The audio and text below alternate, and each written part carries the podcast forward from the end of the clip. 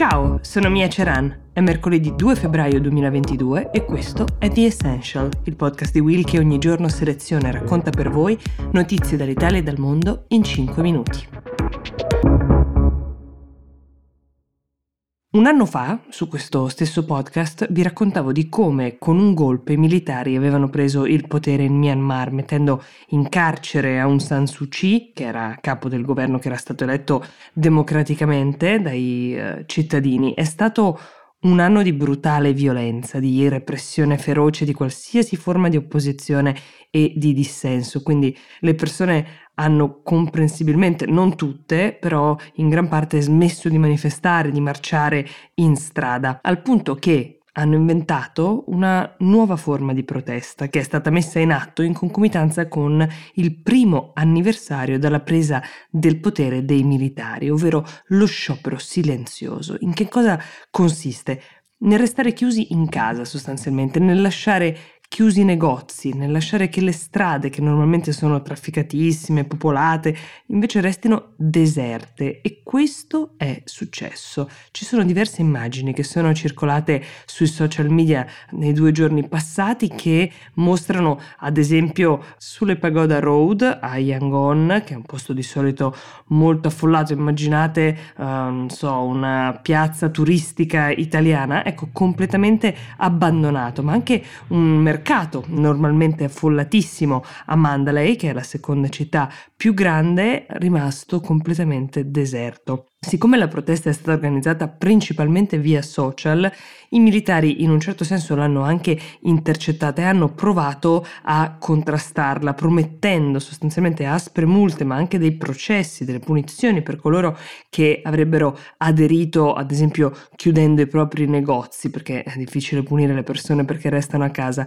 Quindi che cosa hanno fatto i commercianti? Molti di loro hanno aperto, ma se ne sono andati, hanno lasciato i loro negozi abbandonati. C'è una foto foto che è girata in rete dove praticamente un venditore ha lasciato un cartello con su scritto tutti questi beni sono a vostra disposizione accanto a delle, dei contenitori vuoti che avevano il cartellino con scritto fagioli, tofu, cavolo. Ecco, mentre la maggior parte della popolazione si univa a questa silenziosa protesta, um, qualche sparuto gruppo di sostenitori di militari e i militari stessi marciavano nelle strade con un sottofondo musicale di inno nazionale, un suono che deve essere sembrato ancora più spettrale e alienante dato il silenzio che lo circondava.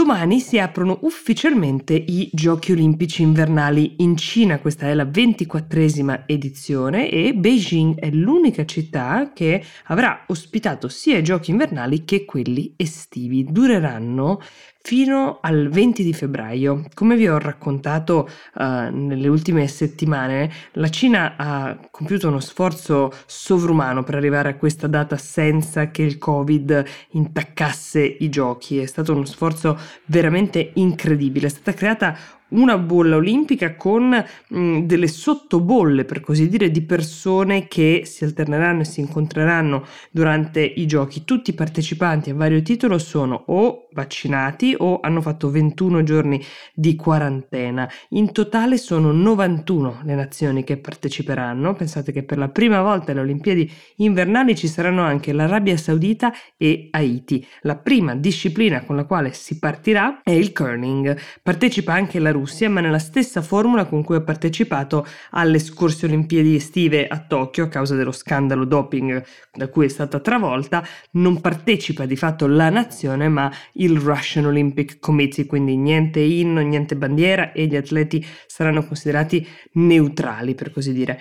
C'è ovviamente anche l'Italia, ci sono 118 atleti, 72 sono uomini, 46 sono donne e gareggeranno in 14 discipline. Um, nel 2018 non ci è andata poi male, avevamo vinto 10 medaglie, il nostro record però è del 1994, lo avevamo ottenuto a Lillehammer. Il 15 febbraio ci sarà la discesa libera che è la specialità della nostra campionessa Sofia Goggia, che sarebbe dovuta essere la nostra portabandiera purtroppo si è infortunata qualche tempo fa, ehm, non potrà partecipare. Si preannuncia però uno spettacolo veramente notevole. Pensate solo che sono stati spesi 4 4 miliardi di dollari in tutto per l'evento. C'è addirittura una nuova ferrovia interurbana che collegherà Pechino con Zhangjiakou, che è la località sciistica principale vicino a Pechino, che sarà teatro di tutti gli eventi, tutti gli sport come sci e snowboard. Quindi sicuramente lo spettacolo non mancherà.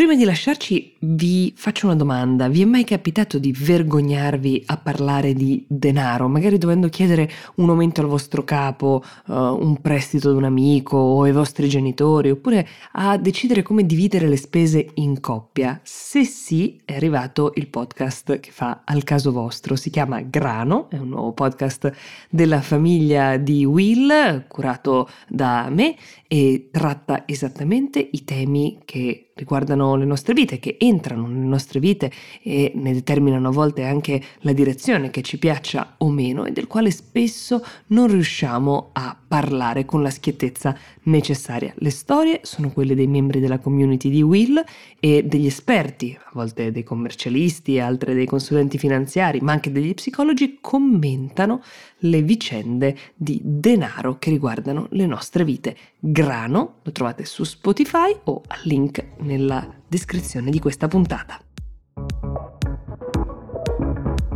The Essential per oggi si ferma qui, io vi do appuntamento a domani e vi auguro una buona giornata.